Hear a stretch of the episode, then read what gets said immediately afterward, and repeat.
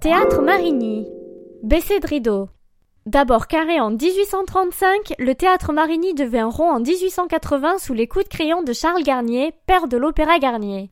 Les lieux sont composés de deux salles, dont une spacieuse pouvant accueillir confortablement 1000 personnes sur deux étages, avec une sonorité qui plaît beaucoup aux metteurs en scène de pièces classiques, de comédies musicales ou de one-man show. Buzzy Tip. Le théâtre est malheureusement fermé pour travaux de rénovation jusqu'en novembre 2017, mais le site officiel du théâtre propose des visites virtuelles de l'intérieur des lieux.